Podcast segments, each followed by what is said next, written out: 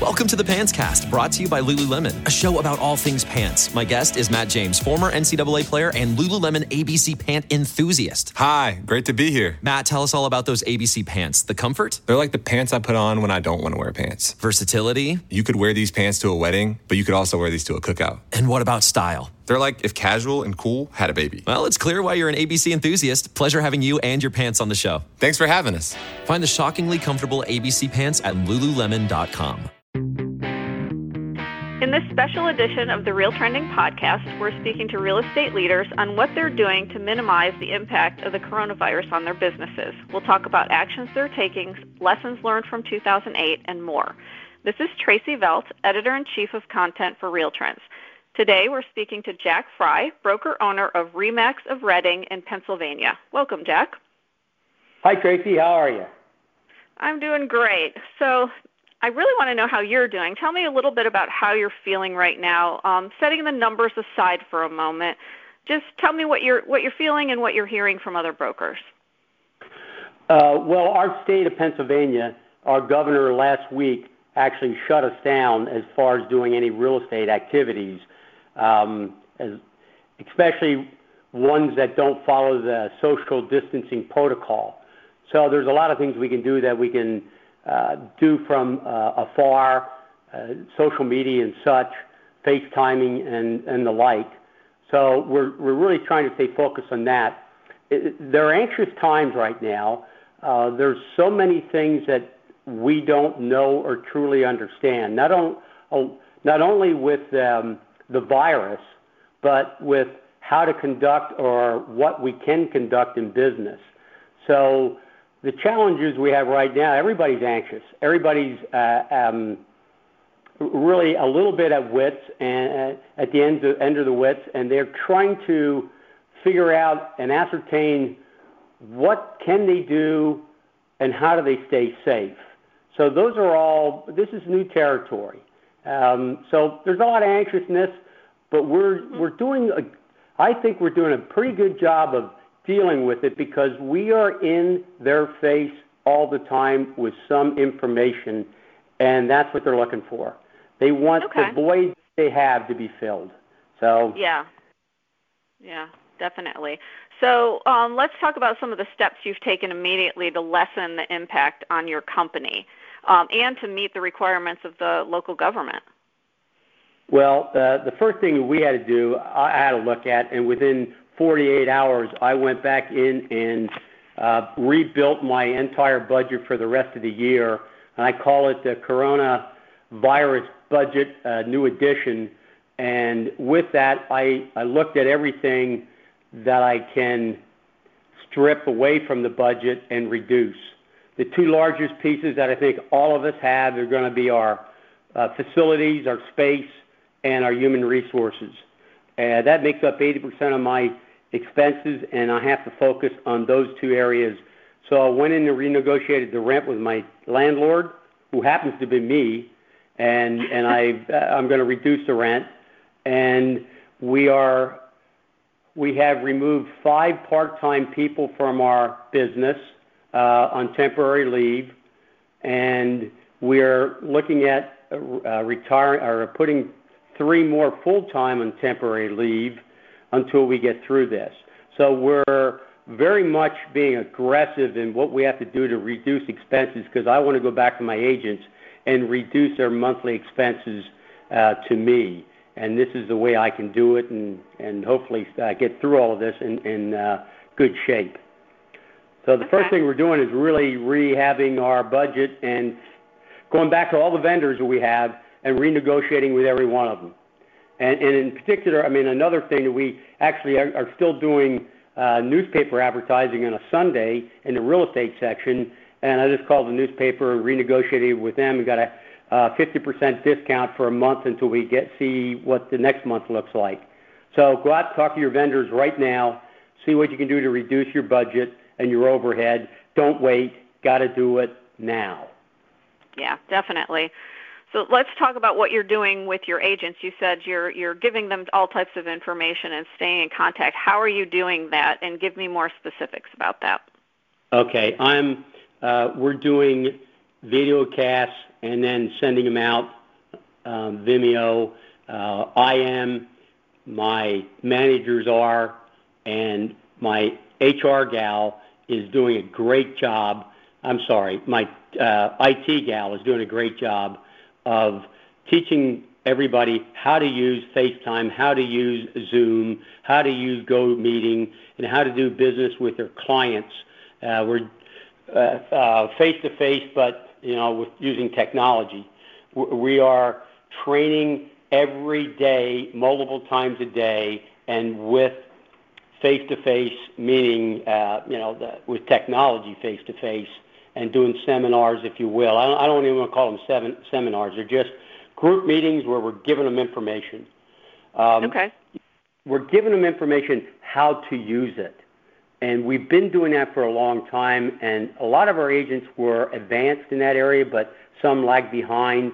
Now all of a sudden they see the need for it, and so we need to be in front of them, telling them how to use FaceTime in front of their clients. Uh, for example, and, and, we'll put examples out to our agents. Um, uh, one of our agents did, uh, the seller did FaceTime, walk through the house with the agent doing FaceTime and the buyer doing FaceTime, and the buyer actually physically walked through the house, um, not physically walked through the house, but walked through the house virtually, virtually. and mm-hmm. with the the seller answering questions and telling them about the property. They hung up, and then the agent and my uh, and the client talked a little bit. And they didn't come to a, transaction, but there was a showing that happened. It was purely by technology and no physical contact social distancing completely in place. So it's, it's a way to do it, you know. And those are the things that they want to know specifics how to do, still do business within the framework of what the governor's mandates are. And the mandates are don't do real estate activities that uh, don't have proper social distancing. So now how do we figure that out and do proper social distancing and still do uh, closing settlements still do you know agreements of sale, still do showings and and the like. And uh, how do you list a property that you can you know if you have social distancing? So they want to know the how-tos on all specifics, and and we're giving them to them. Okay, that's great. And do you, I mean, have you seen a huge drop in your your listings right now, or um, haven't you felt that effect quite yet? Well, actually, we were going to lay somebody off that was in, you know, directly in that um, wheelhouse inside our office, and I just got a text before our conversation is that we're going to hold off on one of them because we got 28 more closings to the end of the month, and we have uh, 11 new agreements of sale that came in this week. And this okay. this is all during quote unquote the shutdown. So yeah. I'm not quite, you know, so let's talk in another week or two, and I'll tell you, I, I'm sure it's going to diminish because the one thing that has happened is the amount of showings have dropped in our office from on our properties from 550 down to 250. So when you have less showings, it's going to generate less uh, agreements and settlements and sales and such. Yeah, and what about the closing side? What what are you finding as far as um, how are you handle closing closings? Okay, so our title company uh, obviously is very much affected, and we put a statement out to all our agents as to what our policy is, and we work one out as to where our, our title closers do not have to be in contact with the the consumers. So we have a policy now that you drive up to the title company, you sit out in the parking lot, you call us. We come out in, in a manila envelope, hand you the packet of information. You sign it. Everybody has gloves on. You give it back. We'll review it, make sure you've signed and done, have done everything. You'll give us your IDs We'll make copies of them. You will give us the check you need to give us to close. And then the buyer, the seller comes up a half an hour later and does the same process. And then when we once we have the whole package complete, then we then we'll disperse funds within a day or whenever, as soon as we can. Your challenges with that are all uh, mortgage companies need to be accepting uh, electronic signatures. If not, you've got to have wet signatures, which means you have to come by and do what I the protocol I just followed. Um, we also our courthouses are shut down to the public, but we can still do title searches electronically and file things electronically. Um, there is a question about if our recorder of deeds is going to allow notaries that are uh, e-notaries um, and we now found out that they will. So these are all the details you have to figure out, the nuances behind the, the, the curtain to, to get the deal not only closed at settlement, but also recorded then. Uh, there's a gap insurance out there that you can get for your insurance policy from the time you uh, insured the policy till you go to settlement. That gap, there's there's a, uh, something out there called gap insurance to get that covered. So we have figured out how to close the deals yet. So the title company piece is put together. Okay. And the mortgage company, mortgage company piece is that how do they can the more that move to electronic acceptance of electronic signatures, the better and quicker we're going to move forward with this. And we do mandate that the the title co- or the mortgage company must give us the documents at least 24 hours in advance so the consumer has time to review them and ask questions of the mortgage company before they come to the drive up and uh, appointment for the closing at our company. Okay, great. So obviously you've been through the 2008 downturn. So what did you learn or do that you find is helping you lead through this current um, chaotic time? Well, um, there is a difference, and the one that the biggest difference is the 2008 downturn you could kind of see it, you could kind of feel it, but it wasn't really in your back door. It was happening some other place, and eventually, eventually, eventually, it got to you, and bang, there you were. You know, it was kind of like the old frog sitting in the pan of water. You turn up really gradually, he doesn't even know he's dying, and all of a sudden he's cooked. You, if you throw him into a hot pan of water, he jumps out right away. Well, I feel like I'm in a hot pan of water right now.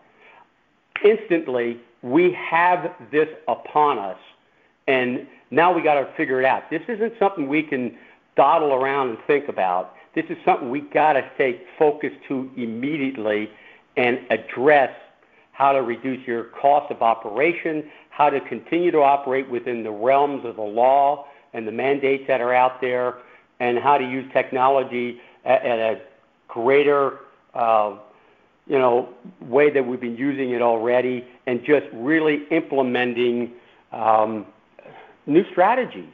And we are, I said this earlier, but I need to say it again. One of the most important things that you as a leader of a company can do is you must communicate what is on your mind and the policies and give them leadership, fill the voids of questions they have, and, and be on it immediately. Read, absorb, listen to everything that's going on, and then come down to make some decisions. Um, I had one of my agents, and I just a little anecdote here, uh, texted me last night, and I, I took it as a really great compliment. He said, "You would have made a fine Marine field commander with the way you're handling this situation." And in fact, that's what we are.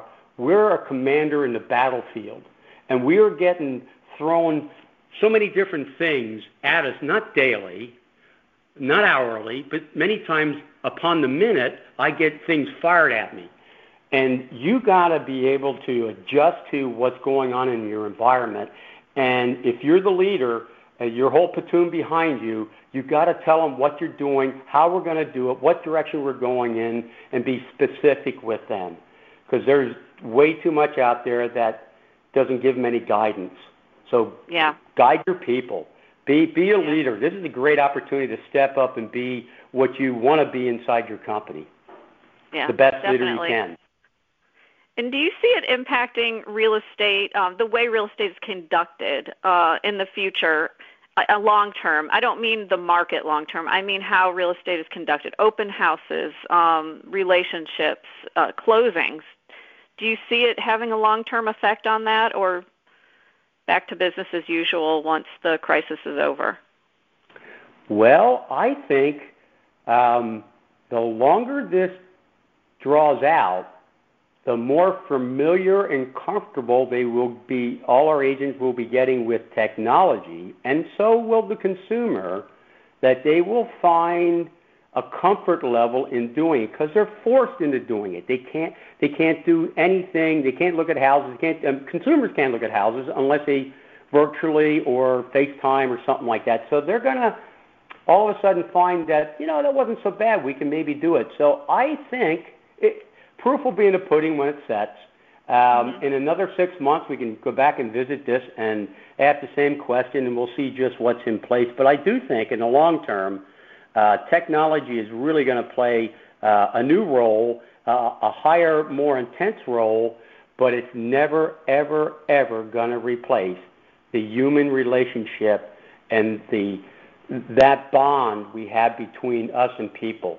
You still need it, and it's still uh, they need our advice. So it's going to help us. Maybe do it a little more efficiently.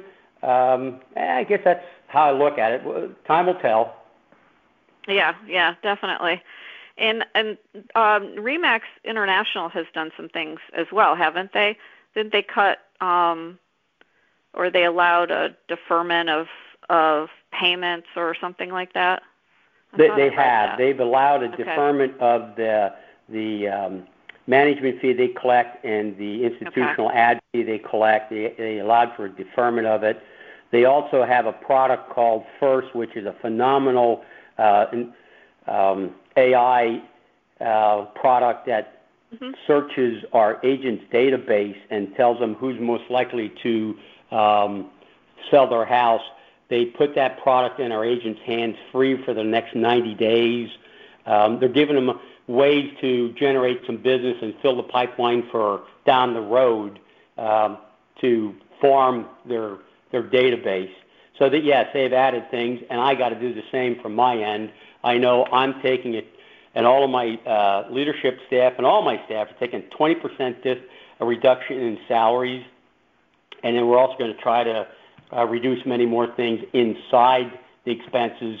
So we we feel and know the pain they're in because their income is going to be reduced. There's no two ways about it, and and it's not going to get recovered real quickly. So we gotta we're, we're gonna jump in the boat with them and be right there with them, and we're gonna show them uh, that we're we're you know right there in the ranks with them. Jack, thanks so much for sharing um, your experience with Real Trends. We really appreciate you taking the time to talk to us. Absolutely, my pre- pleasure. Always love talking with you.